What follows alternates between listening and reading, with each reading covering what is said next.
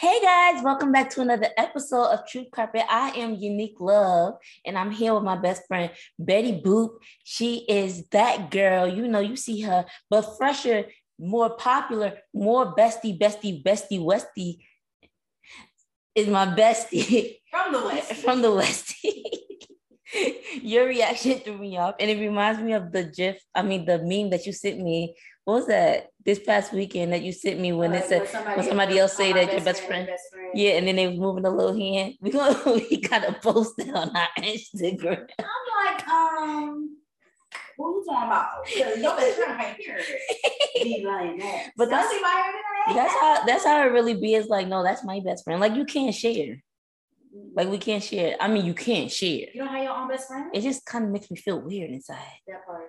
Is it jealousy? I don't know. Could be. I don't know. But, but anyway, just saying.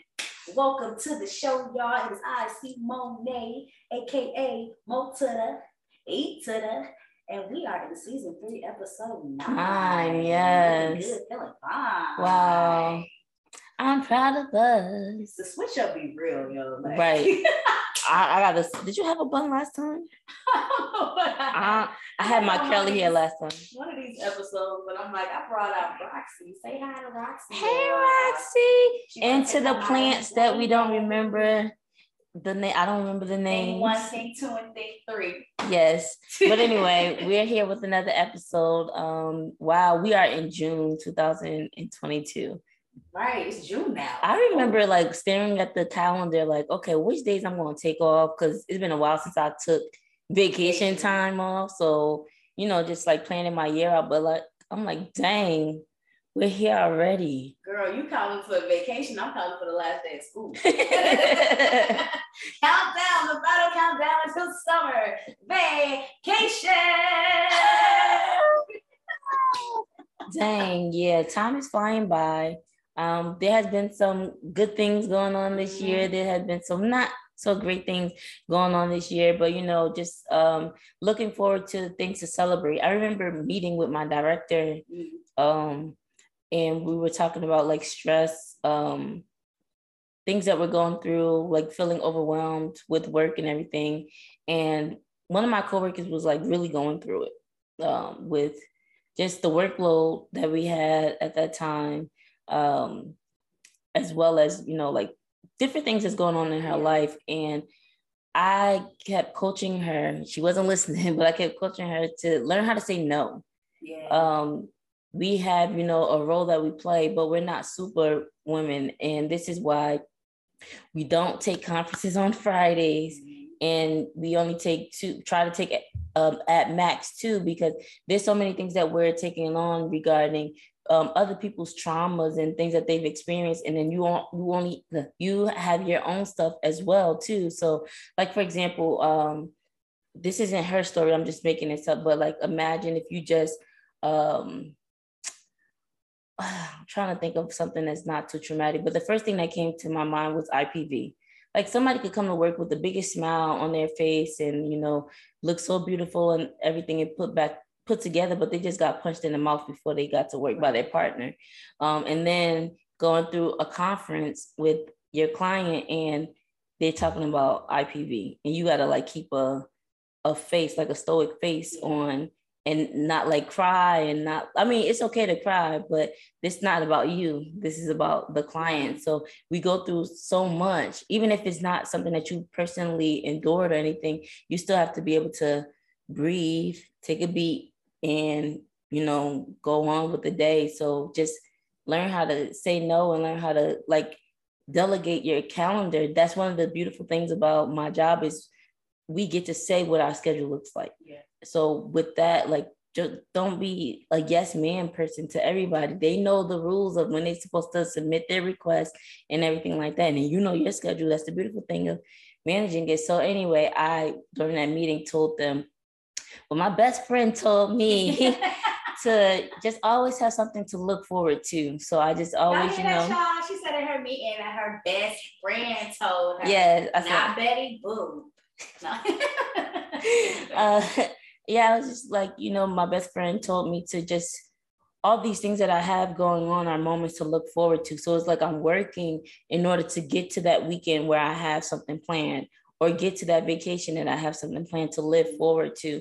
But at the same time, in those small increments, have something else like I'm just getting back into the gym or reading a book, just certain the uh, certain treats, uh, yeah. so to speak, to work for. But that don't mean stress yourself out. So Girl, let me tell you, because baby, I need to practice what I preach. Not that I don't give myself things to look forward to, but there's plenty things that I have planned, especially when summer officially hit. Like I have so many things that I want to do, especially when it comes to fully in um, exploring New York, because I don't feel like I really had a chance to do that. Y'all, I've been here almost a year and still haven't been to Central Park. So that's like, oh, right. So that's like one of the things that's definitely at the top of my list. Taking my camera, going. Can I go? Pictures. Yes, you can. Oh, absolutely. Hopefully, I'm not worried because I know you probably want to go during the day. but that would be dope because I've never been inside either. I don't think. Um, so I've seen on the news. Definitely give myself things to look forward to. But the reason why I say I need to practice what I preach is because sometimes I forget that I have things to look forward to. Because sometimes mm. in the moment when it's so frustrating, I'm going through something, it's like damn, I really don't want to do this right now. I wish I wasn't going through this right now, but it's like, look, you sometimes you just got to go through certain things to get to the next chapter, the next phase. You got to get through the obstacle in order to see like the fruits of your labor. You know? Yeah. So I have to remind myself of that. Like I'm not doing what I'm doing for nothing. I'm working towards greater goals that are bigger than what's in front of me right now. So sometimes I just have to endure the process. Yeah.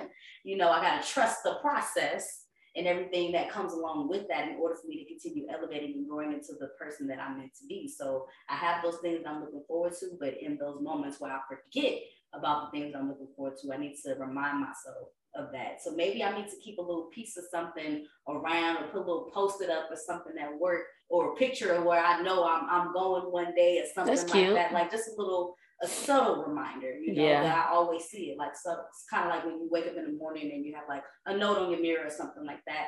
I'm thinking of keeping something close beside me while I'm at work to keep something near my desk. And maybe change my screensaver. That'll help too. Like yeah. you know, the beach that I want to visit, the country something I want to visit like that. Um, and then also too, everybody should we should all do this together because okay. we're through the year. It's, it's June, so it's the sixth month, which means we have six more months to go. Mm. And I like to always say like I have a ritual of saying like my next six months will be my best best six months, like an affirmation of I'll constantly reminding myself like as I continue growing and glowing, like good things are going to continue to happen.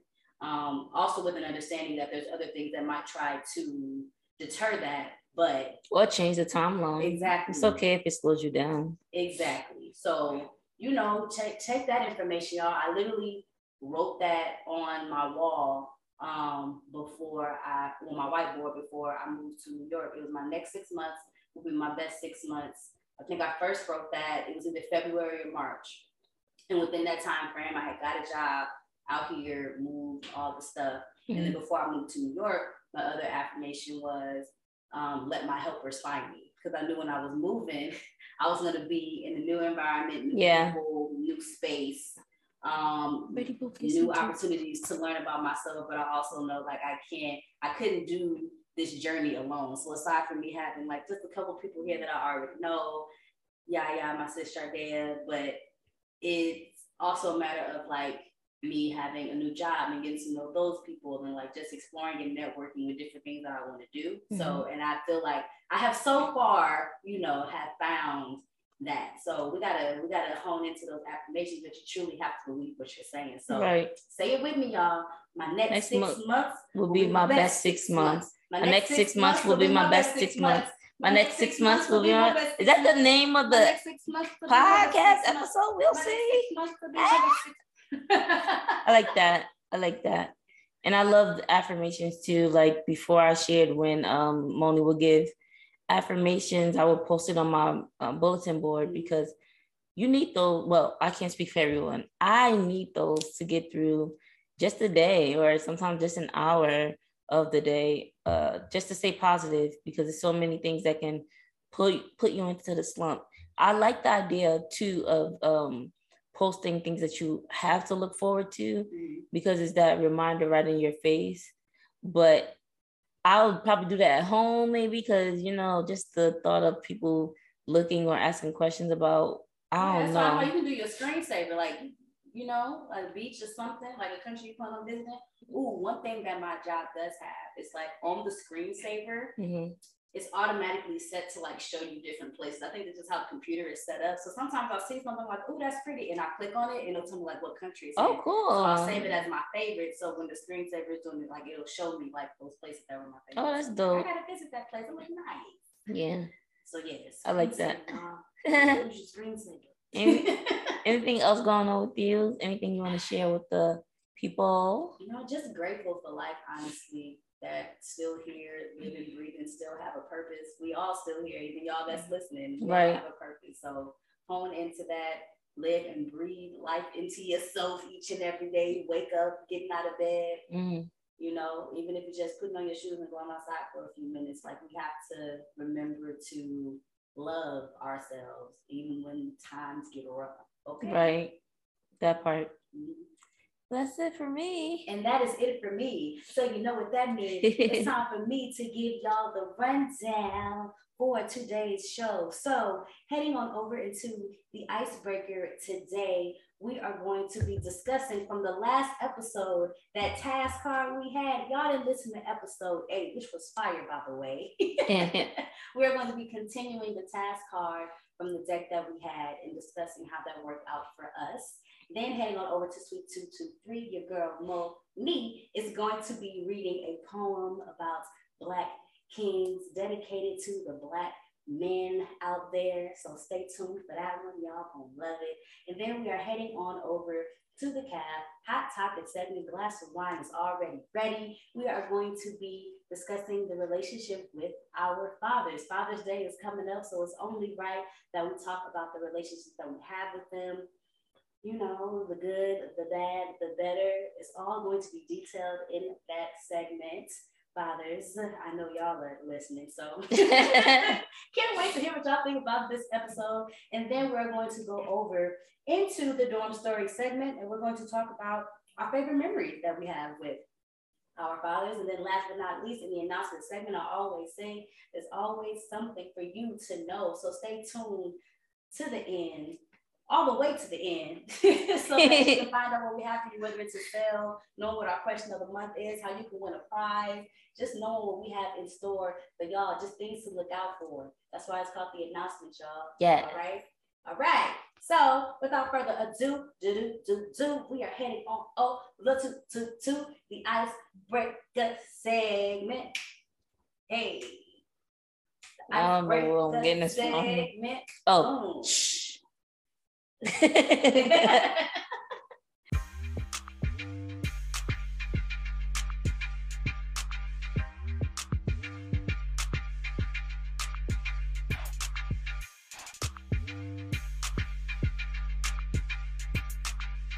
Hey y'all, this is our icebreaker segment for our podcast, episode nine. And we are going to touch on, or yeah, touch on what we pulled from last week, which is a card, an action card about getting something off of your chest, but in a loving way. In a loving way. And for those of you that listened to, did not listen to the last episode, we got we pulled this card from the um, impact deck created by Best Self Company. They have a bunch of different types of deck, and this one was the impact deck, and we chose an action card.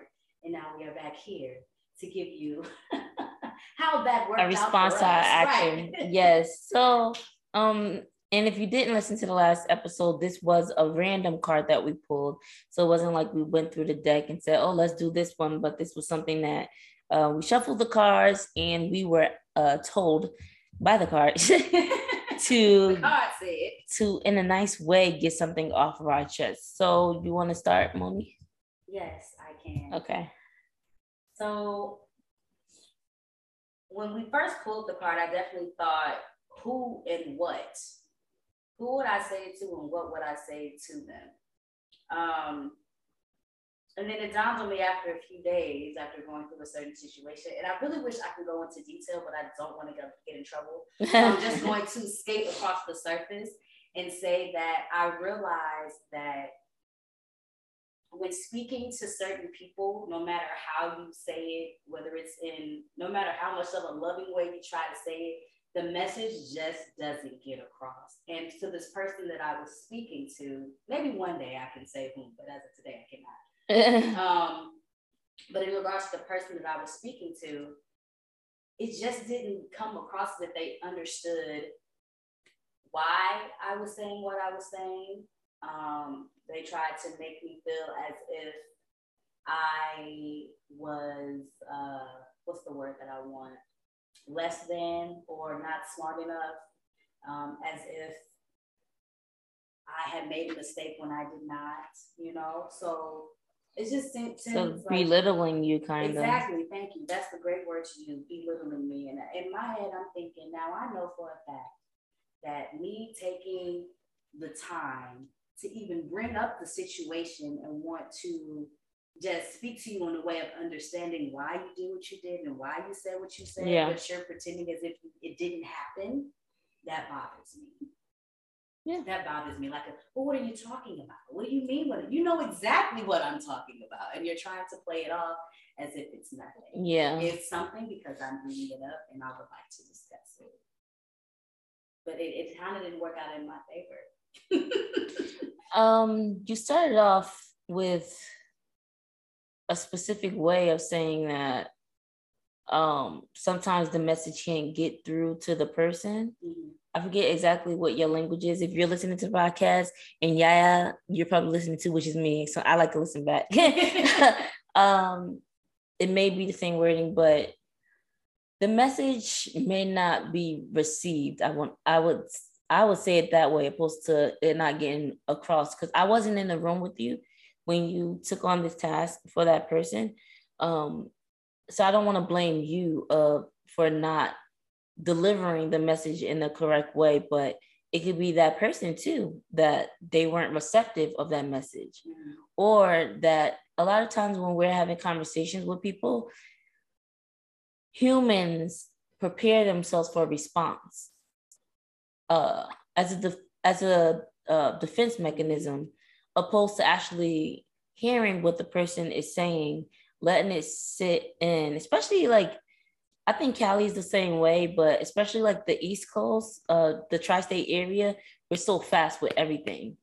And then when it's a, a little inkling of silence, it's like we get impatient or it kind of feels weird. Like even if you think of the nature of the streets, it, it feels comfortable for some people to hear ambulance and noise and stuff for them to sleep comfort- comfortably as opposed to like if you live somewhere else, you need silence for that. So the same thing could be in conversation if um, she was sorry, that person was possibly just like a guinea pig um, or a hamster on the wheel, preparing for a response or preparing to divert from what you were saying to get to where they wanted to to be. They weren't ready, uh, possibly, which is unfortunate and which sucks because I know um, as a person who probably didn't want to say anything at all, it took you some time to prepare this and to get yourself comfortable to say something. And then for it to go that way it's like well what the fuck? Like i could have just kept that to myself. Right. I felt like that too. And i was like you know what? But i'm still proud of myself yeah i'm proud of you for actually saying something and figuring out for myself how it could come off. I mean how to say it in a loving way so i didn't come off as like rude or like trying to pressure somebody to give me an answer yeah just, I just want an understanding and make sure that we are on the same page. That's all. Snap it up for Mo to the because it was hard for me, y'all. um, for this assignment, it was kind of hard because I didn't really know what I needed to get off of my chest. Mm-hmm. Period. Like I feel like I mean I've been in therapy for a year now co- consistently, like without breaking up with my therapist and getting a new one. Um, and um, with that, I've learned to, it took a while, but I've learned to um, be open to the idea of communicating what I'm feeling opposed to shutting down, which is comfortable for me. Um, but regarding this assignment, it was like, I don't really got no beef going on. I don't really have anything drama related um, that I need to share. But something that I did do differently and that I had to share in a loving way was um, after going, oh, me and Moni went on a trip and something traumatic happened during that trip. And in in the heat of it, I didn't feel anything. I guess like the adrenaline was going, and I'm just like a mother, like making sure everybody else is okay. So when asked by one of the persons in a party, party meaning group of people, um, if we were okay, the instant reaction was, "Yeah, I'm okay. I'm I'm worried about everybody else. I'm okay. You know, I'm not injured. I'm okay." Um, but then I noticed where when it was time for me to separate from a person that I love, and that person checking on me, just hey, let me know when you get home. This and this is happening, blah blah blah. Uh, going into work the next day kind of made me feel uncomfortable. Um, and I noticed that I wasn't the giddy yaya or unique coming into the office and cheerfully saying good morning to everybody and putting on a podcast or music to help me go with my day. I just felt, I can't say I felt down, but I just felt like my body was at work, but I wasn't at work. I know exactly what you mean. And typically, I would just be there and whatever people think they think, whatever people say they say, I don't care. But in the past, that has not gone well because rumors start of this person must be going through that or this person must be feeling this or this person feels some type of way about me because when i asked this they responded this way not thinking about what i'm actually going through or what i actually feel. And it's not you it's like something that i'm dealing with. So i took it upon myself to one first step was to ask someone if they had time if they would um if they could speak with me so i can like speak to somebody because I didn't have a therapy session until a little over a week. So I just needed to speak to somebody. But then the second one was instead of that day, that person was available the next day. And I was like, okay, I'm at work crying. I'm at work, like, not want to be bothered by anybody. So I had to send an email, which I didn't want to do. Like, I didn't want nobody to know nothing. I just try to keep it as broad as I could. Mm-hmm. But then the second email, I was like, hey, this happened to me. This is happening overall. This happened to me this weekend. So if you see my door closed or if you see that I'm not behaving in my typical manner, just know that this is what I'm dealing with, kind of thing. And that's not my norm because I like to keep like with my friends and everything, like I just keep a private world with me, especially if it's something like that you would think that you need a shoulder to lean on. Like I got my own shoulder, I could like lay on it kind of, but you, you know, kind of get a crook in your neck. So it felt good to let them know that because then in response they were like, you know, if you need anything, if you need to take a day off, if you need somebody to talk to, then don't feel, you know, like you can't say anything to us. We're here to support you in that way. And then the next day that person, like I remembered that, hey, I told this person I'm free starting at two um, I, but I'm not gonna say anything. But that person at 2:15 was like, "Oh, hey, you know, sorry I was so busy, but I remembered to call you," and that kind of like helped me through that. So that was something that was to get something off my chest because if I didn't do that, I would have kept it to myself. Um, and that was something that I normally wouldn't do. So that was like a big task for me. But then at the same time, I did it without thinking about the card because I guess I felt like I needed it and I didn't want to go back into a um, pattern that typically happens at the workplace. Yeah, I think it's honestly very commendable of you to send like in a work environment um, an email of that magnitude to just let people know like, hey, if you notice X, Y, Z, it's because of X, Y, Z. So it's not, you know, like to be that open and expressive in the work environment. Like someplace you're not you're not able to, you know, to do that. Mm-hmm. Um, and then to receive like the, the generosity and responses that you did receive. It wasn't a matter of, you know, like shaming you in any any type of way, you know, with most it was it was love in that. yeah. Know? So I'm like that's that's big in itself. I think that's definitely um completing the task. It was most definitely in a in a loving way, like this is what happened, blah blah blah. Yeah. Thank you. It was it was nerve wracking too because like I said, I typically Ooh, hold on, You want some water? oh, my throat been dry. And when you're recording like this, it's pretty much like we're live. Yeah. I'm good now though. It's my allergies, y'all, so I sound kind of rough. anyway. but it, it it was difficult in a way that uh like I don't know, like putting your business out there and then you know wanting to keep work at work and private at private. So kind of like trying to kind of teasing this kind of happened in my private life into work. Yeah. But um we definitely try to keep the two separated. Yeah. Okay. But yeah, just to know that you if if needed that support is there is is good to know. So at least they know, hey, if you see my door closed or if I'm seem like I'm ignoring you, I'm not. I'm just in my own space right now. I must say, I also I appreciate the card because I feel like without it, I would not have done what I did. Yeah. At all. Like I kept remembering, like I got complete this card by the next. Because you know I want to ask you, or right. you know the people might say, "Hey, we've right. been listening to the podcast." You can't not do. Right. but yeah, that's our icebreaker for today.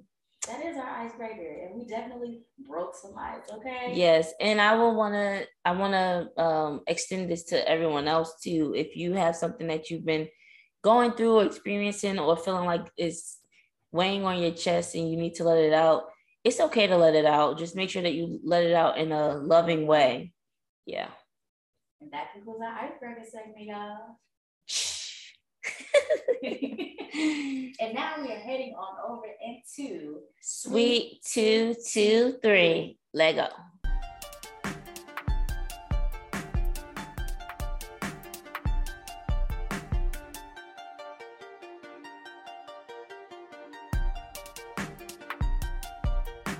Hey y'all, welcome to Suite 223. It is I, Monique, Simone, Mota, Ita, the girl with the big hair, you know, whichever you want to call me today. but in honor of Father's Day, in honor of Black men, Black kings, I have a piece that I'm going to recite, which some of you may have heard before. This this poem or rap ish is cycling around the internet. Okay. Somewhere. So you may have seen or heard this before, but I felt it appropriate to bring it to the truth carpet for another round. Because it's been a couple years since this piece has um I read it out loud. Okay. So dang, should I do the which version of this should I do? whatever you feel in your I want to say whatever you feel in your heart, but whatever you feel in your dream. I ain't feeling nothing. Yeah, but let's see. um, all right, so let's get into it. This is Black King. They say he's misunderstood. That's a misconception. They simply shoot him and they cut him based on skin complexion. They throw him behind bars, assume guilty but never innocent. A victim to the system before birth is just a precedent. Irrelevant? I think not. As a black queen, it's my duty to uplift my kings when the negatives unruly. He walks down the street, all eyes, judge and jury, yet the man is educated and involved in his community. Unity, I think not. Our Black men are still victims. No matter if they're leaders, they'll be caught up in the system. As a daughter of a Black king, I'm taking a stand to spread love all the time for the Black man. You are appreciated, underrated, educated, talented. The skills you possess are a threat and it's challenging, but keep your head up when they don't want to see you win. They'll try to label you a threat and view your strengths as sins. I'm tired of all the negativity surrounding my brothers. Don't tear them down, to turn around and try to claim that you love them. The conspiracy is eerie. Will the cycle be over? I'm down with the man that smiles with the world on his shoulders. As a black queen, I need to support my black king, uplift my black king. The world hates my black king. He's got a target on his back when what he needs is a boost. They'd rather hang him, seeing him dead around his neck with a noose. If you know a black man, you should tell him you love him. Could be your father or your brother, best friend or your cousin. When the world beats him down, it's like a whip on his back, a reminder that his existence stays under attack because he's black. So let's eliminate the stereotype that all black men are thugs and just can't do right. To all my black queens, stand with me. Let me know if you're down to adjust our king's crown and let them know that we're proud. As the daughter of a black king, I'm taking a stand to spread love all the time for the black man? Wow. Um I've read that one in a while. Yeah, I've I've heard this poem a few times before, and every time it's just like it's heavy. Like it, it's poetically smooth and it's a rap and it's like make you want to get into like okay. But then it's like every time it's like you get excited for the things that you say that he's educated he's dedicated he's all these great things. But damn like i can't even breathe. I can't even walk out of my house comfortable because i don't know how what you're seeing me as mm-hmm. a threat. You clutching your purse you're walking across the street you're calling 911 you're doing all these things because of the color of my skin and the the gender that i am. And as i say that i'm not even just thinking about people who are white but people who are black as well. Like i'm in my head processing and thinking about times where i was younger and i would feel uncomfortable. Even now, honestly, I, it's been a while since this happened, but seeing a group of black men, uh, I can't say now, but like as an older person too, um, being nervous to walk through um, a group of black men, and they can just be, they won't even probably say anything to you, but just like the the thoughts of what could possibly happen and protecting yourself and holding on to your acting like you're on the phone with somebody like right. just all the things that socially we were raised to to do or to think. Um it's sad. It really is sad. And then just thinking about like our own black kings who we have our nephews um who we have to you know let them know how strong they are. And in in that sense but then also teach them uh, about how to protect yourself or hold yourself if you get pulled over by the cops, whether that's pulled over walking or pulled over in a car. And it's just uh it's just sad. And we think about us as people, um, black men, but the black boys too. Um, when my nephew was, I probably said this before, but he was like really, really young, like maybe four or five years old. And I don't remember what was going on, but I remember him crying. And we were like, you know, like trying to get him to say what was wrong. And he was crying because of the color of his skin. Not that he didn't like it, but because of the fears of other people, what was going on. I think that was a, a little bit around the time of like the whole Trayvon Martin situation, like he was a baby, um, well, baby in my eyes. And I didn't like know how to comfort him or anything. So thank God for his dad, who's a, a black king. Um, I just called him like, hey, like help me handle the situation. And then uh basically what he told his dad was he didn't feel like people would like him because because of the color of his skin. And then he was like, Well, what about the color of my skin? Because they're all brown. I'm the only light skinned person in my family. And um he was like, Well, what about me? Do you like me? I'm brown. He said, Yeah, I like you. He was like, Well, what about mommy? And he said, I like mommy. And then he was like, Well, mom, guess what? Mommy likes daddy. Like, you know, like making yeah. making a joke of it and that kind of comforted him. But it's it's great that we can comfort one another and we have to. That it's like it's left on us to for that duty because the rest of the world is not going to do that. Um, it's a sad reality that, that we live in. But I mean, they have to know that they are worth what they are worth, whether you have a degree, whether you don't have a degree, whether you have whatever like your assets don't make you great but just because you're black like you're you're rich as fuck like the melanin the melanin like look at people Im- imitating you like you're you're dope you're dope. So just keep your head held high don't let your crown fall off i, I love your poem and I, I don't care whether it's stuff going on in the world or not. This is something that people should read often and hear often just to be reminded of their like who they are and have dignity right yeah i can't I, I wrote it when i was still living in la so this is a few years back.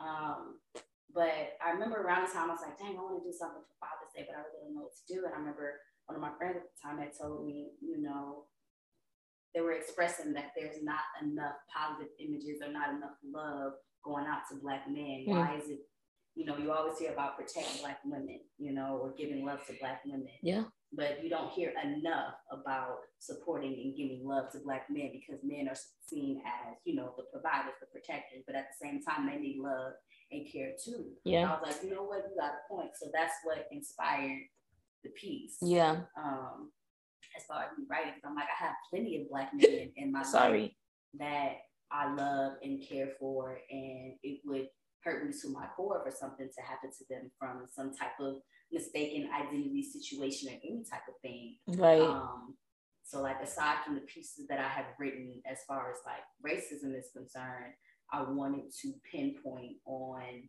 the significance that black men actually have and place in this world. Um, even though through the eyes of some, they may just be seen as, you know, just this one type of character, you know, without ever even really getting to know who this man is. And there's so many qualities within him mm-hmm. that, you know, just based off judgment um, and just taking like a quick glance, you would never even know. You would never even know, even with the judge a book by his cover. Yeah. And not even knowing what this man has to offer the world. He has plenty to offer. So shout out to black men, black black boys yeah. out there striving surviving you know um protecting providing all like all of that. Like keep keep doing the damn thing yeah. you know, growing and growing in your melanin skin okay? Yes yes. Because we love you. It ain't nobody else told you to take we love you okay? Yes. And if you have a black king a black prince in your life, let them know that you love them. Men love hugs and kisses too. They might right. not say it, might but they, they like the they like to be the little spoons too. show them some love. The little spoon, they like that too. So you know, just show them some love and let them know the same way that they love on us, mm-hmm. love on them love as on well. Them. They need love too. Right. You know that song. Girls need love, men need love too. Did you just make that up? It's a song. I think is it Kay Kehlani? Let us know. But it's a song called "Girls Need Love." Ooh. No, I added that part. Oh. Men need love too. Okay. But it'd be like girls need love too. It's men need love too. The face and everything. Okay. I'm done. I'm done. But thank uh, you for that that poem. I, I love it. Yes, feel free to comment about the black men that you love and care about in your lives below. Let us know so we can say hello. we're moving on over into which segment? Hot topics. Hey, let go. Yes, go.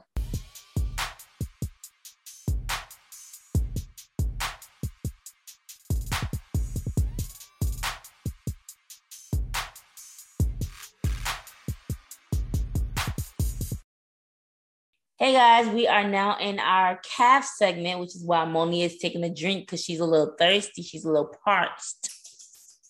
Okay. Okay. But this is our Father's Day episode where we will be talking about our experiences with our fathers and fathers plus. I just made that up. This was not our discussion that we had, but you know, just our experience um, as being daughters um, or bonus daughters. Mm-hmm. And um, yeah, let's just jump into it. This uh, I don't know. I might get emotional. I may not. Um, that's a warning sign. But let's see. let's see. They got so many songs about um mothers. Not really a lot about daddies. I, I know that Beyonce's Beyonce has yeah, but other than that, it's a lot of mama songs. But yeah, we, we should probably write a daddy song. Daddy. Daddy, you know I I love you. you know I love you, Papa. Oh, that works. Papa, you're the king of my heart. All right, let's stop before YouTube think that we uh, right, stole the song. The whole thing. right. All right. So with growing up, or even thinking about like having your own family, watching movies, all that stuff, we hear the terminology daddy's little girl, daddy's little girl. What the heck does that mean? What does it mean to be daddy's little girl? I'll start. Okay. Um, so I don't know. I don't know what it means to be daddy's little girl. I think I think that's really a feeling that a father has, to be honest. Like, because we're on the receiving end, but I feel like a daddy's little girl to have that is to want to provide for her, to want to protect her, to want to like be silly um in every little moment. I was watching a show uh this this weekend or this week, sorry, and a father was saying, you know, um like in many other scenarios you're protecting you're providing all these things but when it comes to your kid if making your kid happy means that you have to put on a clown suit or you have to be the bunny or you have to bring a fire truck to drop them off to school you're going to go to to hell's end to make sure that you do what makes your your kid happy. Um and i guess like if you think of like like a like somebody hunched over and the, the little girl is inside like whatever i got to do to protect to provide to see that this little girl is smiling and is happy and doesn't have anything to worry about that's what it means to be daddy's little girl. But then on the opposite end is uh, like nobody else matters. Like when i look at the world i look like daddy is my world. Like daddy the opposite. Daddy makes me smile. Daddy, but daddy knows what it takes. Like he knows what he's, mm-hmm. you know, what he's uh, losing, quote unquote, losing out on. Because I guess the dad probably doesn't even see it as a loss. But like how much he's working um to to be able to provide and you know like he's sweating like hell in that bunny outfit but he's doing like it's the prize to see yeah. my little girl smiling oh my god you know i really want to work extra hours um, but it makes me it's more fulfilling for me to pick up my daughter from daycare. Um to see my daughter succeed like whatever it is and then dang now she graduated and i gotta go get that pistol because I, I, gotta I gotta protect in a different way. It ain't all about like my stern look. It's about my fists. It's about the gun. Because I know what I was like when I was younger, growing up, and how I was a dog. And I know it's probably some different type of dogs out there now. And my little girl out there, I don't know. Like my father used to say, "Let them know I got a shotgun and a shovel." Right. okay. but that's what I think of when it um when thinking about daddy's little girl. Um, just like that's your first love yeah. too um, the first person that means the world to you. Um, they always say that the man is closer to the mother, but the, the little girl is closer to the father. For whatever reason, I'm not sure, but I can see maybe because they look like the, the boy usually look like the mother, the girl usually look like the father. I know I look like my dad. When I look in the mirror, flip side. Yeah, but for this side, when I look in the mirror, I'm like, dang, I look just like my dad. I'm lighter. The baby girl on this him. side, she look just like her mama. Okay. Yeah. but what what what does the terminology of daddy's little girl mean to you? She's Well, like daddy will do anything. Like baby girl, just baby girl he turn into putty. Like he Aww, you know, I've seen men that they can't say no to their daughters. Now, at some point, I'm pretty sure my father had something like no, no, no, no, no.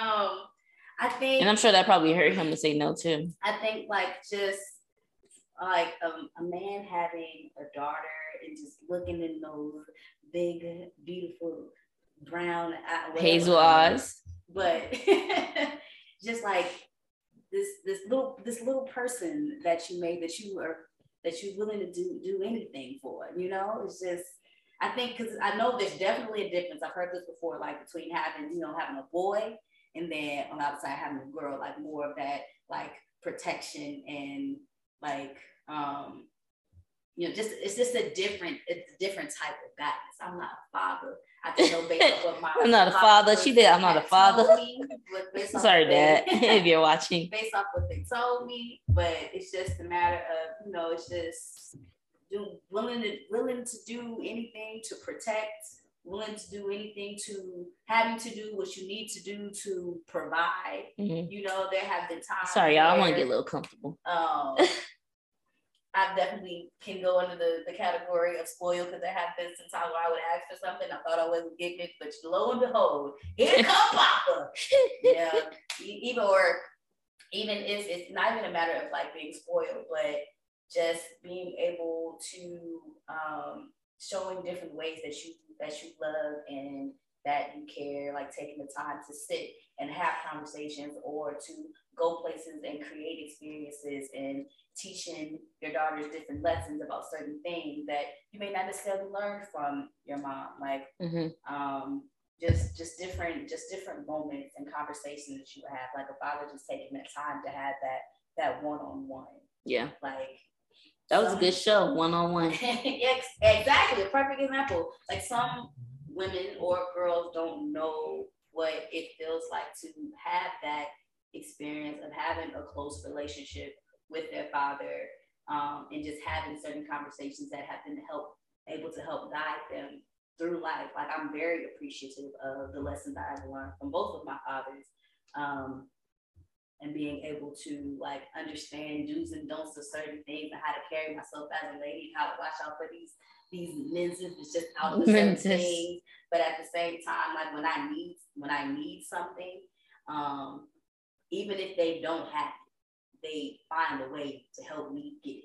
You yeah. I'm saying? So I would most definitely put myself in the category of uh that's the girl. Right. So you you answered my question. I was gonna ask you if you consider yourself daddy's little girl, but just the way that you responded, I think it's a def- definitely oh, I am. I call my dad for all types of things. right. um, I got a question about, or just just building a just a great relationship Yeah. So for the people who are listening, you mentioned before I answer that question for myself, you said my dad's with an S plural. So you want to let them know Yes, so I have my birth father, and then I have the father that my mother married. I don't use the word step. So for those of you, I've said this before when we did the sibling episode. I don't use the word step, so I actually call him my papa. Um, I don't call him my stepfather. But sometimes when I say papa, I think I'm talking about my grandfather. but my nephew calls him G-Paw. So it's just like, that's my papa, that's a G-Paw. And it's your language. my, right. That's our that's our family language. So it's my papa, my mother's husband, and then I have my father, my, my birthday. So yeah. when I'm so I'm, when I'll be speaking about both of them simultaneously. Yeah. so for me, um, do I think that I'm daddy's little girl? For for the receiving end, I would say no. Um, because of all the things that I said before. Um, I would say no that I'm not daddy's little girl because there are moments that I don't know if I made the memories up because of stories that I've heard. So it's like, because I'm an artist, I create things in my head.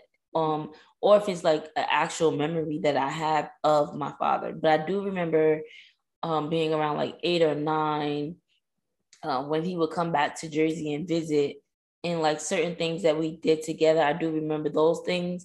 But in order to, I guess, if I'm like a judge and like fit in the criteria of what it means to be daddy's little girl specifically, to me, it has to be consistent, consistency there.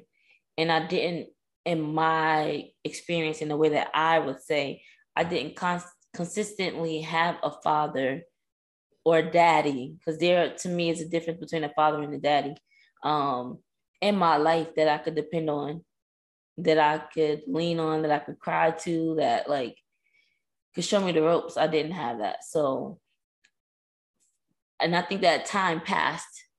Uh, I think it's uh, if it wasn't a DSM, there would be an age limit to being considered diagnosed with daddy's little girl syndrome. um, and I passed, I surpassed that. But yeah, that's my response to that. Um, so as a child, you um, get to bond with your, your father, and that's like as a little girl, but uh, as time trickles on, you get different birthdays and you get older, and then you become a woman. So, have you had to adjust to? Uh, have you had to adjust your relationship from being daddy's little girl to all right? I'm your daughter, but I'm an adult. Like how? I honestly don't feel like I had to adjust for, for both of my fathers. I feel like it happened naturally because you know as a as a teenager like i may have certain conversations with my dad and we talk about certain things but we can only talk for so long you know but now as an adult like we can have conversations for a while And it's a matter of like catching up. What are you up to? You got a promotion, I got a promotion, you know? Um, or it's a matter of just have, being able to have adult conversations. Okay. Being able to appreciate how your parents can actually be your friends, be your parent and your friend. Mm-hmm. Um, and being able to ask for certain types of advice, or I can call, call, um, call my dad and let him know about the guy that I've been dating and trying to get some advice. Like let him know how he's been moving. And let him know, like, nah, you cut that short, or not, nah, he might be like, you know, keep keeping it real with me and like yeah. give me the information that I need. Or, you know, uh, when I need to remember how to fix something. Okay, what's the tool I need to use for this? Right. A guy. I'm literally under the sink. Can you can you tell me which way is it righty, tighty, lefty, look what? Yeah, that's but, confusing. Um, for me, it definitely happened naturally and, some, and it just became a way like some conversations are easier to be had and some of the conversations that you know, or stories that I've heard from my dad in the past, now I understand like what they, you know, what those um those stories and how they have value now. So it um, sounds like even though you you say that it's the same, there is a difference. It's matured because yeah. as a child or as a teenage person, you didn't seem seemingly want to be bothered. But now it's like I appreciate every conversation that I have with you um, and then the the conversations are longer and the advice is hitting now opposed to mm-hmm. before you weren't you were like yeah yeah daddy don't know but now you're like yo daddy no let me call him about this and that so it it does change it does uh it's matured with your age which is a great thing yeah so that's why that's why i think it doesn't feel like an adjustment i think like as i grew i also grew with them because i have such a close relationship mm-hmm. with both of them it has never been a matter of do they love me? Do they care about me? Because they express that to me openly, which I am very grateful for. Because yeah. I know there are some men who won't even they won't even utter the word love. You know what I'm saying? So I'm very appreciative to have two strong black men in my life who love and care about me and will be there for me at the drop of a hat. That's what's up. Um, with with what I may need, even though sometimes I'm like, oh, I don't want to ask but there have been times where I needed to to reach out and they they had my back and they let me know like you know I'm always able to go back home if I need to even though deep down it's like okay I don't understand. I'm always able to go back home but they openly express how they are proud of me. Um and at the same time you know I tell them I'm proud of them like the, the things that they do and they are able to um, accomplished in they in they grown man lives because you know mm-hmm. they still growing and maturing the things that they do. Right. We're always continuing to elevate to new heights, no matter how old that we are. So check y'all out. oh my gosh, I would say my relationship with my father um, has changed from when I was a child to who I am now. Um, as a child, I don't remember ever hearing my my mom or anybody around me say that a child stays in a child's place, but I felt like I was learned that. So as a child, I always felt like um, after my parents split, it was up to my father if he wanted to see me, if he wanted to spend time with me, like all these things. So um, I'm also emotional too. So there have been many times where I wanted to send a letter to my father or call him, just check in, like these different things. But I felt like shut down because uh, I didn't know how it would be received or if I would cry or get emotional and I didn't want that. So uh, I just learned to just like just not. But if he called, I would like be there to talk or something like that. Or if he visited, I would get excited. Um, but uh then I grew into like middle school age, teen, like high school age, and um, around that time it was like a mix with some kids who had their fathers there and then um, a lot of us because i grew up in the urban environment who didn't have their fathers where we would tease and say um, that we had sperm donors mm. um, in our lives um, and just not knowing what it felt like to have a father there um, so then that made me feel um, hurt like remembering whether I said like if, if, it was a true memory or if it's because of things that I've heard, but whatever I cycled up in my mind, uh hurt because of what was and my thought of what could be. Like especially seeing one of my best friends at that time have a relationship with her father even though her parents were separated. Um you know he was there at the school events and just different things. Uh mind you my father would be there for like special birthdays and graduation and everything but he didn't live in Jersey, so it wasn't like he could always be there for every single thing. Um, and then going to college, he would be there like when I had to get the surgery and my graduation and things like that. Like he was there, like in highlighted moments, but the smaller moments count too. Um, and that like hurt me. It was just like I kind of want to say F that. Like you where's your effort in trying to build and have a relationship with me. But then maturing and seeing how short life really is, um, like tugged at my heartstrings. And then also realizing that I want to be a mom someday. And I wasn't able to have, I had great grandfather, but as far as my grandfather being there, I didn't really have that because my mom's dad moved out the country and then my dad's dad was uh, uh deceased before like while my dad was a toddler so i didn't really have an experience of having a grandfather be there the same way like i would want my dad to be there mm-hmm. so i didn't want to if i become a mom someday steal that opportunity from my kid because of whatever relationship i had so the maturing factor steps in where that little girl habit that I had of wanting to write a letter or a call and everything stepped in. And it was finally like, I'm just going to write this letter. I'm not going to read it back because that's what always stopped me before. Every time I read it back, I would get so emotional. I'm like, I don't want him to feel feel this or hear this. I would rip it up. So this time when I wrote a letter, I wrote it, didn't read it, fold it up, wish her Addy, got the Addy, sent it off, and then that helped to rekindle our bond and and make something and like I, I told him in the conversation that we had, can't go back to where we were. And even though when, if you when you see me, you're you're thinking about Lily. I'm not her anymore.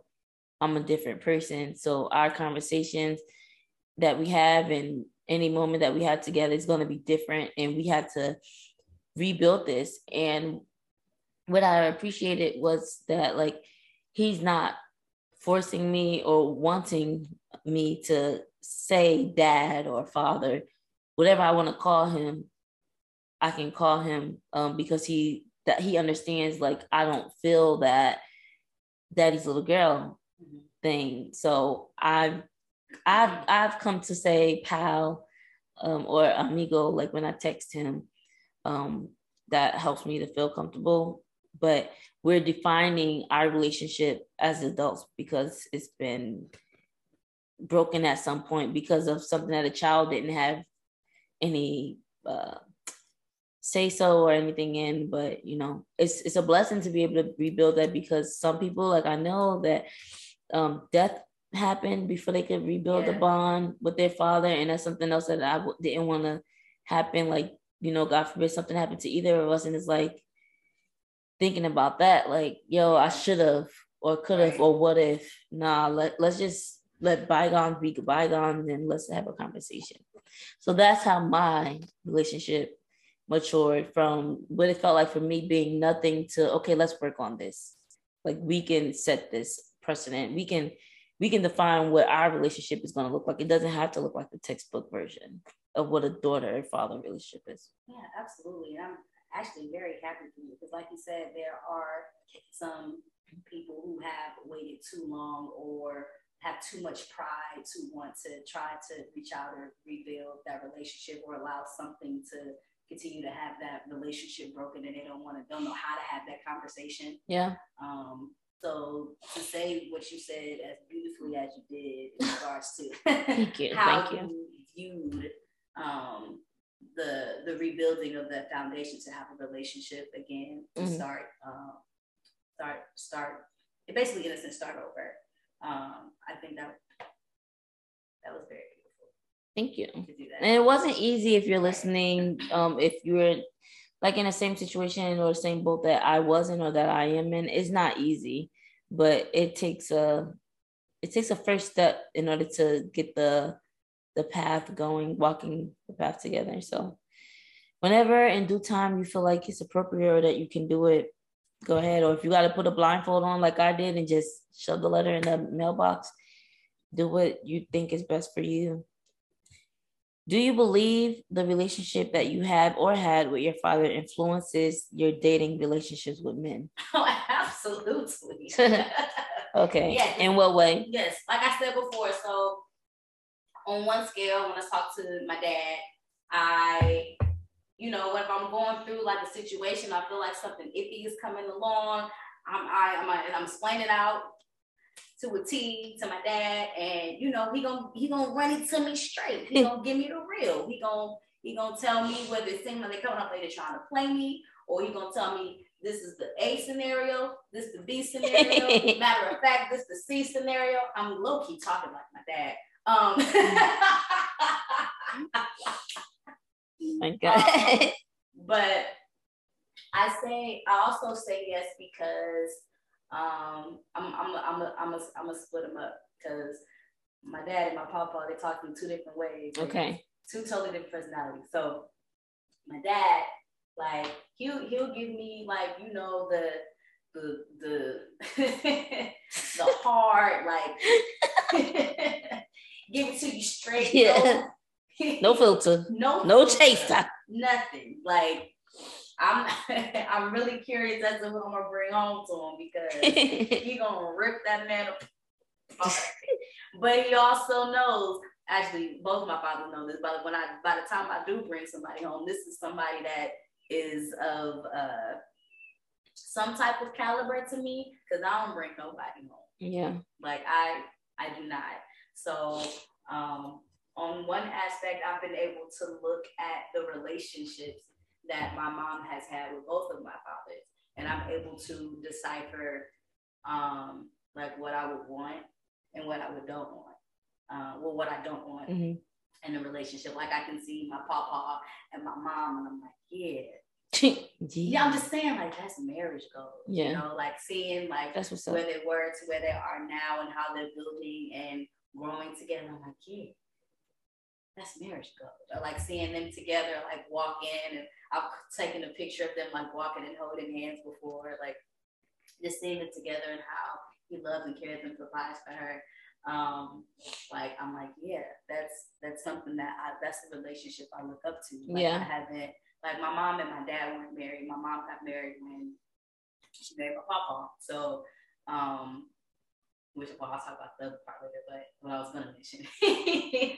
but um so I look at their relationship like as something that I look up to, that I look forward to like having something similar, like definitely not exact because mm-hmm. you know there's no exact formula or perfection to any relationship, but that's something that I look to as far as like, yeah, I want that. But I've also seen like I've seen the love when I was younger, but I've seen the love between my mom and my dad. I was because my papa has been in my life since I was eight. Okay. So that's big. I'm old as hell now. So that's a long time. Yeah. So I've seen the love um, between my mom and my dad, and I can appreciate the fact that because of me and my sisters, they've been able to maintain um, a relationship and able to speak to each other and still have um, a respectable relationship. Like I remember when I was younger, and I think it also comes with just growing um, because they were young in their 20s and I know how I was young and in my 20s, like certain things just don't turn out the way that you expect them to. So I've seen them argue, I've seen them fight, but I've also seen them laugh. I've also seen them come to an agreement. Yeah. Um, seen them come to a compromise. Like I've seen those things too. I've seen all different aspects um, of different types of scenarios of what can happen in mm-hmm. a relationship. And as an adult, I understand why it didn't work out. Um, so I'm like, that definitely plays a part in how I, um, different things that I look for in a partner um, and different ways I expect to be treated, how I don't want to be treated. Yeah. Um, but I will always, always reach out to Pops. Oh my God. like, Yo, all right. So check this out. This is what happened. I'm gonna need you to run down like what's going on. Let me know what's what's cracking. Yeah. I it down. I never had my dad to do that with, mm-hmm. but I had my brother who's mm-hmm. a dad. And I, I looked at him as my mentor. So um it wasn't always easy to go to my brother um because I wanna like come off like things are good and like I said earlier, I usually keep my life private, yeah. um, which he said was a problem, and I got to get comfortable with bringing people around so that they can help me um, to vet the person and you know like do a little screen like like they could see because you know like when we dating we have our eyes are like lusty kind of yeah. thing, but our friends and our family they could see clearly what's going on better than we can or see the yellow flags and the red flags and those things like that um but I do like when I think about my relationship with my father, I do think like that's the first heartbreak that I've ever had as a as a baby, as a you know toddler. That that's the first person who ever ghosted me, um, in the eyes of a person who was used to being around my father, living with my father, getting picked up from daycare by my father, go, going to the dentist, like everything, dad, dad, dad, dad, dad, and then all of a sudden you're gone. So having to like I don't know. I think grown-ups don't think of the impact that um, their relationships have on their children, mm-hmm. whether you're a loving couple and things like that, or if you're a grown-up and going through uh, discord or breakups and stuff, or having different men around, having different women around, or getting married or things like that. Like I don't really think know if it's common for the parent to say, "Hey, do you how do you feel about me being with Billy?" or anything like that. It's just like they do things as grown-ups do. Just like I said earlier, a kid stays in the kid's place. A kid stays in the kid's place. Grown-ups' lives are separate. Now, the generations now are different, but um, with us growing up, I don't know if people really took into consideration of how Yaya must be feeling that her parents are separated. Um, especially at the age that I was. So I've kept that stuff to myself. But I just remember that every time something went south with a guy, I always thought the first person that broke my heart was my father. You need some water, baby. Sorry, I'm not coughing at her, y'all. It's my allergies. I, I explained before. It's okay. Periodically, it's very random. Hold on a second. Oh, see, it didn't even come this time. But that's that's. I guess that's uh what I think about. Um, so I don't I don't really I can't really say that I've had a a proper example of what it's like to have a solid relationship. I just remember my first boyfriend that I ever had, you know, talk about just different things. And I, at that point, was like, oh, marriage isn't for me. And then that person asked, the boyfriend at that time asked why. And I said, well, because nobody in my family is married. My great grandparents are separated. My grandparents are divorced. My mom and my dad is divorced. So it's happening in patterns. And guess what? For me, it might be a divorce. I may as well not get married. I, I never thought that I could change the cycle or anything like that. So that's what I saw. But I'm trying to work to go against that odd. And I love now that in my family, there are now examples of people that's older, they're getting married. And my brother got married and my other brother got married. So like, okay, and they're still married. Thank There's God. Hope. So there there is hope and there is some positive light. Um and I'm the one who has to change that for myself. Yeah, absolutely. I know you will, girl. Thank you. Because I'm about to be at the wedding like this.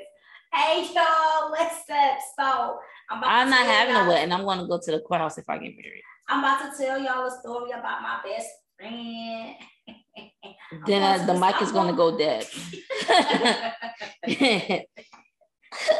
All right. So the next question is, what do you admire most about your father? good question. Um, you want me to go first? They, no, no, no, I can go. Okay. They, they always provided no matter what. Like, and I don't personally know, know like all situations that they may have gone through or they didn't necessarily. Isn't that the beautiful part though? Yeah, they didn't necessarily show that they ain't have it, mm-hmm. but they found a way to make sure that they rob you to, to feed yeah. gift to Paul. Yeah. Mm-hmm. Me and my sisters always had what we needed. Even if it was a matter of having to to wait, you know, or you know, getting what we asked for a little later. We got it at the surprise. But we not knowing that that surprise took some time to, you know, maybe, you know, scrunch up those dollars, yeah, you know, to get that. Or, you know, just just just small things. And I, I think I also admire the relationships that they have built with me. I, I admire that a lot. Like I appreciate that I can call them whenever I can ask them for anything.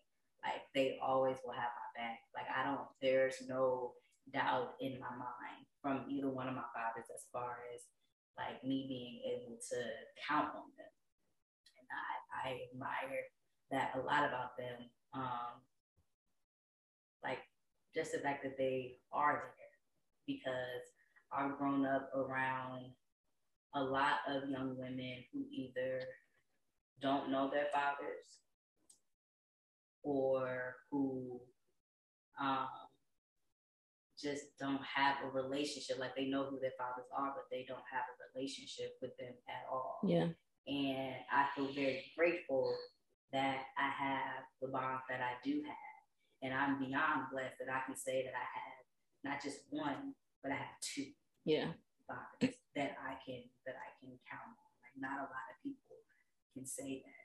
Like it's sometimes like one might be sometime, and you know this is just the one I talk to most of the time, spend most of my time with. But I think for me, it's more so a matter of um, me admiring the fact that they they've always been around, like regardless of whatever situation or whatever they went through. Like um, with my mom, it didn't keep them from being around, you know.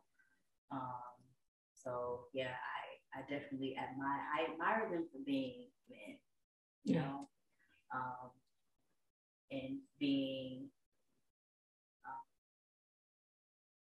an, a, an example in my life as what strong black men look like.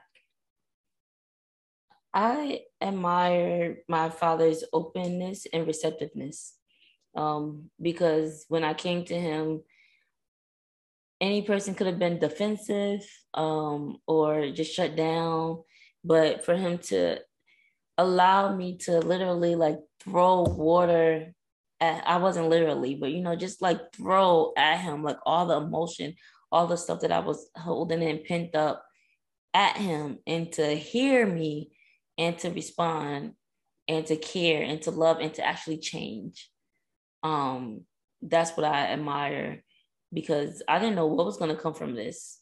And I guess that's the beautiful part of it is that th- there wasn't like a something that I was like, okay, if I do this and I expect this, there was no expectations. And the way that is happened, um, his openness and his receptiveness is like calming. And it's like, okay, there's there is light with this whole thing. It's not a burnt a candle that burnt out and won't uh won't light up again. So there's some hope here. That's what I admire. Yes, come on, admiration. Thank you. Um, last question. What is what? the last? Okay. Yeah. What is one difficult moment or conversation that you've had with your father? Um, I'll start with my papa for this one. I would say a difficult moment or moments, mm-hmm. I would say, is adjusting to him being in our lives, like me, my sister, and my mom. Yeah. And like bringing his daughter into the mix. Like now, this is my sister. I was like I told you, I, he's been in my life since I was eight. When that it initially happened, I was like, "Why? Who's this guy? Like, why? My dad, come on, like, come on now. Why are you and mom not together?" Like, yeah. what's going on here? I did not like him. I feel like with every like being in me, like it, it took it took a lot for me. I think it, for me it was a lot to like dislike him. Mm-hmm. And if anything like went wrong, like him and my mom, I would quickly be like, see, this is why protecting or, your mom. Yeah. Um, because it just it took and there was just a lot of things that happened. And I was like, why is he around? Why is he around? I don't like him. I don't, he's not my father. I'm not calling him my father. Um, which is also like one of the reasons I admire him so much is because he came into like um, my mom's life, but he also got me and my sister. And my mom got, you know, a third daughter. So it was the fact that, you know, they came together and created this entirely new family. And despite the fact of how I may have felt about it, how rude I may have been, how crazy I may I don't want to imagine. Jesus. um, how unruly I may have been, that man stuck around and it's still around with my mom. And it just took some time for me to grow and understand because I was literally a child. Yeah. You know, trying to understand like why I can't my my mom and dad right like that. Like it literally why are things changing? Right. Um even though part of me understood why, it's just matter of like, okay, but y'all could fix it. Y'all can work it out. Why why is why is this happening? I don't like this. Yeah. Um, so it definitely took some time for me to learn, adjust, and appreciate um, my mom having her husband, her life partner, mm-hmm. um, and being able to build a true relationship with him. I honestly can't remember like the moment that it flipped because it, it wasn't elementary school. It may have been maybe started somewhat um, in middle school a little bit, but it definitely took some time for me to actually like build and grow a relationship and actually like want to call, have a conversation, sit down, talk, have a conversation without feeling as if you're trying to replace my father. Um, so like building that bond was like, yeah, I had several difficult moments in regards to building that. And then I would say one with my father, my dad, um, there have been um, a few different moments where, you know, I just, some when I'm really passionate about something, I just don't know how to shut my mouth. And I don't know how to, you know, end a conversation, so to speak. So there have been many arguments that me and my father have gotten into that have turned into more than what it should have been. And, you know, I had to, you know, chuck that one up to being um is a, a battle that I cannot win. Mm-hmm. Like I, I'm technically still his child and I he is my father. And there's just some lines and boundaries that you do not cross with a parent um, child relationship um, regardless of how heated a conversation might be. Um, but there have been a moment or two where, you know, I have crossed the line. Um, and definitely came off as if, you know, I knew more than I knew. And regardless of the fact of how old or how grown I may think I am, one moment in specific when I think it was my first summer back from college and after being gone for a while, you know, she think you grown. exactly. Um, I can't remember exactly how it started, but my dad basically had to put me back in my place. Yeah. Um, and let me know that uh, you know my shit do stink. you know, um, and that was hard for me because growing up, like my dad, he didn't he didn't whoop us. Um, he he he did not whoop us, but when he did, have to like put he, he did put his hands on us. It was a matter of like, you know, you you messed up. If you if you if you got it dad to a point where it's like, all right, look, I'm gonna have to I gotta hold you a certain way or hold you down, um, or remind you that I am your father. Like you know you you know you crossed the line. Mm-hmm. Um, so yeah, so there's definitely been, but some moments, but that moment in particular when I came back from school and he had to like remind me, like, hey, you know what, you stop talking. Stop, you need to that was that was a hard one, a hard one for me. I, I won't forget that one, but yeah. I think um the most difficult conversation with my father was the last one that we had with uh the reuniting situation because for different reasons like uh i guess for him just tiptoeing on conversation throughout the years because he know knew that I was a child, so not wanting to say certain things as an a child, as an adult to a child. Um, but then as an adult, you don't have to really filter anything. Um, but then me too is like on the fence of man, F this, I don't care. Like I went all these 20 something years without this bond. What do I need it for? But then some like kind of still yearning um for it. So just like just literally packing my emotions, packing my bags, literally driving to meet halfway on the East Coast to have the conversation. Uh just wanting to flee. Like even when I got down there, I was like, I can't do this. I want to leave. But um, I, I drove down there for a reason. I wrote that letter for a reason. Um, my dad responded and actually opted to meet halfway and have the conversation in person opposed to the phone or letters. And it meant something for him too. So that's what got us both out there to have the conversation, but it wasn't the easiest. It wasn't the easiest thing. Um, it was scary. It was a lot of um, in my head, like when we first got there and when we were eating, and like in my head, I'm like, when is this conversation going to start? When is it going to start? When is it going to start? Um, and then when it finally happened, it's lot like a lot of emotion coming out, a lot of bawling of tears, a lot of you didn't or you you couldn't or you weren't, and like just like all that stuff. But letting it out, it was hurtful because I don't want to say anything to hurt anybody. Like in general, I just hold things in um, because I don't want to like, I know it could be a bullet to somebody. So I'll just like, just sever myself.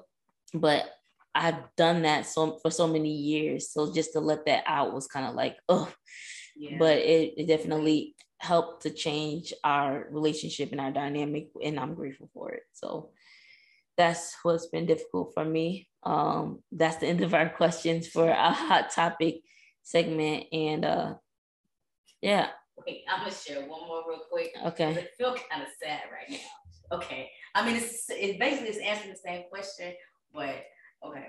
So remember I told y'all that I had like a difficult like time like adjusting to like my mom being with my papa, and it's like I want to be with my dad. I don't want to live here. I want to live with my dad. I don't want to be here no more. Mm-hmm. So one time my mom was like, "Oh, you don't want to be here? Oh, my mom did go, that too. You want to go with your dad?"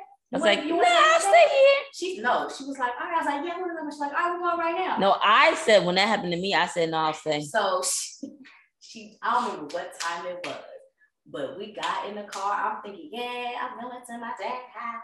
I ain't gotta live here no more. Go to my dad's house. That man was waiting at the door with a belt. Oh God. that is not changing it to not sad. Sorry. It's it's funny to me now. It's not funny. Cause my dad, that's the one time he's ever whooped me. Like whooped me and then sent me back to my mama. Oh my God. I was so Y'all, I'm sorry. I thought this was gonna be a happy moment, but it's not. I wasn't trying to make a happy moment, but I was just saying, in light of, it's funny to me because thinking back on it now, it's kind of like you really thought you were about to say your dad if you acted up like that. No, dad told that. But that's a good part too with the mom and dad yeah. dynamic too of co-parenting.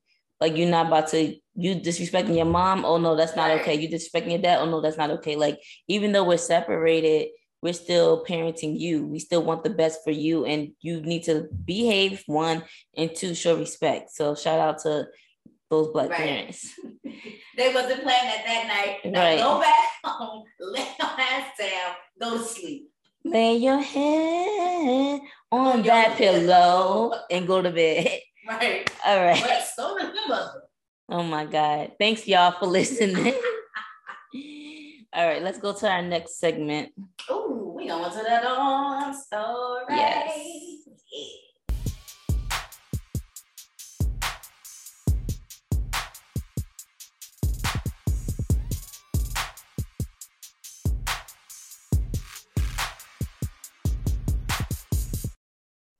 Here we go, yo. Here we, what the heck? I was like, what? What's the song? I was like, in my head, I was like, it's time for an announcement. then you started singing the song. I was like, wait, okay, I'm gonna throw it into the dream. She, was she wasn't ready. She was literally sitting like this, even as I started moving. She was not moving. She was. Because I was like, what song is it? I go.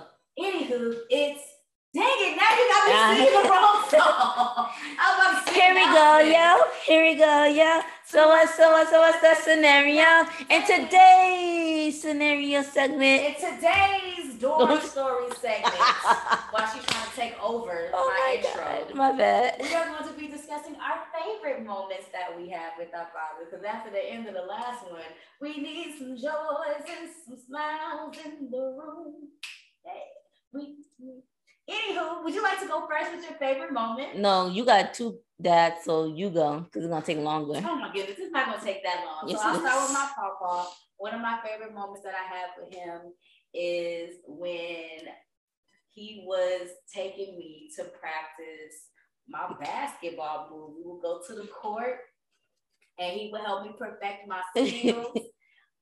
getting that left hand right, getting that right hand right, like teaching me how to, you know, maneuver on the court around the time that I was playing, I was playing basketball. I would never forget that. We were in Oakland, so it was somewhere in the Oakland Hills, some lot. I don't remember. Oh my gosh. I don't remember, but it was I like in my mind, like I can see it. I can't remember exactly where it is, but it's somewhere in the Oakland Hills. And he took me up and um helped me perfect helped me perfect my basketball skills. And at some point, I was actually able to make one of the left-handed layups in the game Okay, because Moni. I practiced, practiced my free throws, practiced my threes, you know, practice my dribbling, practice all of that. So that's like one of like the great memories I, I hold near and dear to my heart is him taking me out on the court to practice to make sure I was ready for the games, you know? So that's special to me. And then I would say one that I have with my dad is us watching movies and shows together. Like I grew up like watching all kind of movies with my dad.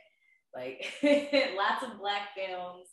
Um, but like my favorite is like sitting and chilling with my dad and watching movies and TV shows. Like one of the things that we would do, he would call it, I think it was like Ratchet TV Thursday or something.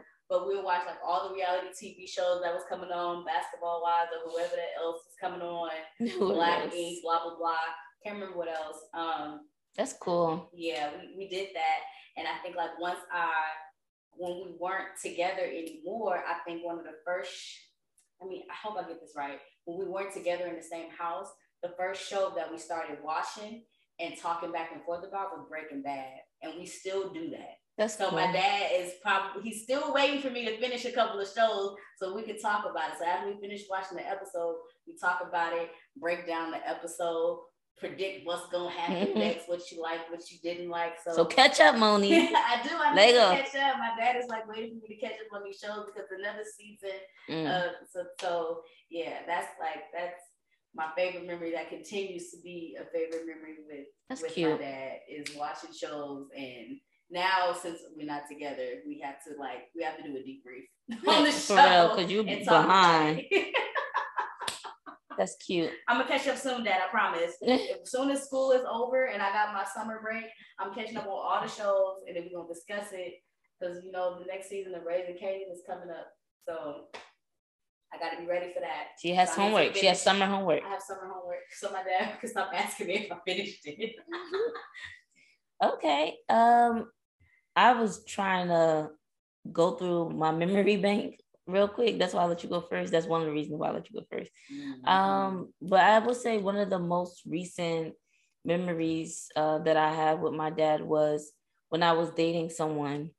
Um, I reached. I wanted to tell my father about it, and I wanted to talk about it with somebody. Um, and I just remember texting him saying, "Hey, I started dating someone. I want to talk to you about it," and that was different. Like I've never done that before, even as far as like my mother or any other family member. Like my girls, yeah, but my family, no. So that was like something not just new for me and my relationship with my father, but just new in general for me to say, hey, I started not that I'm dating someone, but I hey, I started dating somebody and I want to talk to you about it and actually having that conversation. But then too, shout out to him for not like listening and then just like uh just trying to keep things happy, but keeping things true and valid. Like, I don't know, yeah, yeah, that don't sound like even though I was honestly like I things did feel off to me at that moment, but I was still trying to like look at the the brighter part mm-hmm. of it, but I still told the whole like he does this, this, but but this, mm-hmm. or he mm-hmm. does this, but he stays doing whatever, and it's just like mm, I don't know. It sound like this and it sound like that, but I know you're gonna you're gonna do what you want to do, but just like keep your eyes open for this one. So even though like um whatever happened, it was just nice to like, yo, this is what it feels like, kind of thing, to have a a heart to heart dating, talking about boys situation with my father. So that's that was nice. That's one of my right. greatest uh, yeah, greatest moments. And that's it. That's for, it. That was quick. For what segment was this again? This was the dorm. dorm segment, segment, which is before the announcement segment, which we are about to head over into right about now. And that's on Betty Boop. Who? Moni. okay, let's go. It's time for announcements. It's time for announcements. It's time for announcements. It's time for announcements. Now we in the right segment. Yes, and I was ready with my dance. um, I want to say thank you to uh, the co-host and the host of Unpacked and Detangled for having us during their uh, friendship episode of their podcast. Yes. It was such a great time um, being on the other side of the mic. right, that was our first feature. our first feature of a podcast, and it was a great conversation. Um, just talking about our relationship with one another and the difficulties, the ins and outs of becoming well, not becoming friends because I guess it wasn't that hard to become friends with you, but just maintaining our relationship over the years that we've been friends. um, and the distance too of over 900 something miles being apart, the different time zones, just staying afloat. So shout out to um, Dr. Ronald Love and oh my God, I'm, dang, why can't I think of her name right now? I'm so sorry. De- yeah, Deanna. thank you. I'm thinking Dr. K, Dr. K. Uh, thank you, Ron and Deanna, for having us on your show. If you don't listen to their podcast, if you haven't heard of it, it's Unpacked and Detangled. Make sure that you listen to them either on Spotify or Apple Podcasts. It's a dope podcast. I don't just listen to, or I didn't just listen to the episode that I'm on. I listened to several of their episodes, and it's really good. So tap in a doctor, black black doctors, men and women. So shout out to them for doing the damn thing. Yes, absolutely. And y'all, you know we cannot have an announcement segment without letting you know about a sale because Juneteenth is coming up. So you know we don't have a sale for y'all for Juneteenth weekend. Yes. Let me think. That's at 17, 18, 19. Matter of fact, we're going to say 17, 18, 19. And 20, because I'm off of work on the 20th. Okay, because we off work and we outside. Yes. So the Juneteenth sale is going to be no code needed. It's going to be site wide. Everything on the website is going to be on sale. Make sure you log on to www.loveloud.com forward slash shop, okay, and get to shop until you start dropping. Okay. Okay, because I, I site is on sale, okay? yes. shop. Yes. Nothing is gonna be at regular price. okay. and what's also going on that same weekend is Father's Day. Yes. So we want to wish all the fathers out there a happy Father's Day. Whether you're going to go to church on that Sunday, whether you're going to go out to eat on that Sunday, whether you're going to the Juneteenth festivities like we are, because we're not dads, so we're, we're going to be there. But you know, shout out to all the fathers out there, whether you're a father, whatever. Maybe you a, not a father or whatever. I mean, because they could be a plant dad, they could be a dog dad, they could be a dad dad, it could be a granddad. Dad dad. Dad dad.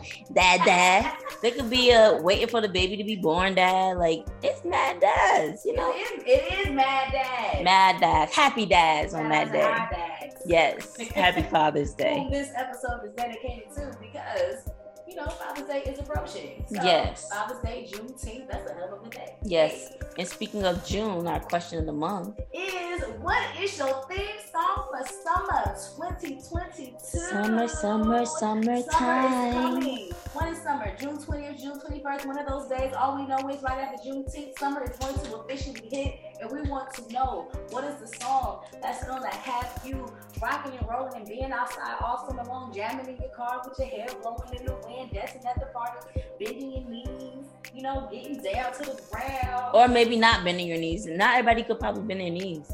Well, I, you know, I probably shouldn't be bending my knees either. But as long as I take my medication, What's gonna have you I bend my grooving? grooving and in the mood for this summer. Let us know down below in the comments or on our Instagram page. And I'm trying to figure out what my song is. So if you have any recommendations or anything, let us know in the comments. We're gonna take a listen, and of course, soon we will be posting our response to our, our question of the month. look out for that. And then, you know, we're gonna enter you to win for a discount code. You can get something out the Love Shop as a gift for yourself. Or somebody else. somebody else. And if you enjoy our podcast, if you like listening to us, listen to us, whatever it is, or if you enjoy anything else that we do, hey, we got a lot of stuff going on. Make sure that you like, comment, and subscribe. Make sure that you follow us on Instagram. Make sure you subscribe to this. Can you subscribe to Instagram? I don't know, but if you can, do it. Okay. Make sure that yeah, you can follow us on Instagram. Make sure that you tell a friend, tell a friend, tell a friend. Maybe you don't like, well, you li- you like podcasts if you're Right, listening. you listen to? Yeah, my bad. But, But you, friend that don't listen to podcasts that haven't listened to yet, that they should listen to. yeah, share share share this episode with your father too. Yes, Ooh, listen to this episode with your father. father. Listen to the Play it back. with your father. Yes. Listen to it with him. Yes. That's a great idea. And if you know of any events that's going on in the tri-state area, let us know. We will be Yes, we down want to participate. Yeah, down to travel. You see, she said tri-state area. You know it. Ain't Area. it ain't specific to one Right. So please let us know about events as far as you know we can bend somewhere, we can spit a little something at an open mic. You know what I'm saying? Or you just having a cookout because baby we love eat. we want to come. I don't know why I just laughed. But yeah, thank you for your support. Thank you for following us and listening to us. And this is another fun episode. We're on episode nine. So thank you. And the season continues. I'm And the season continues. So appreciative of this conversation. We got to know more about the relationship that we have had with our fathers. We've never actually had a conversation like this before. right. I feel like the podcast And it's actually- recorded. Right, and the podcast actually op- has been opening up more conversations that we've never had, which is very interesting. Which is dope. I like it. I like it too. I love it. Stay tuned. See you in two weeks. Stay black. Stay proud.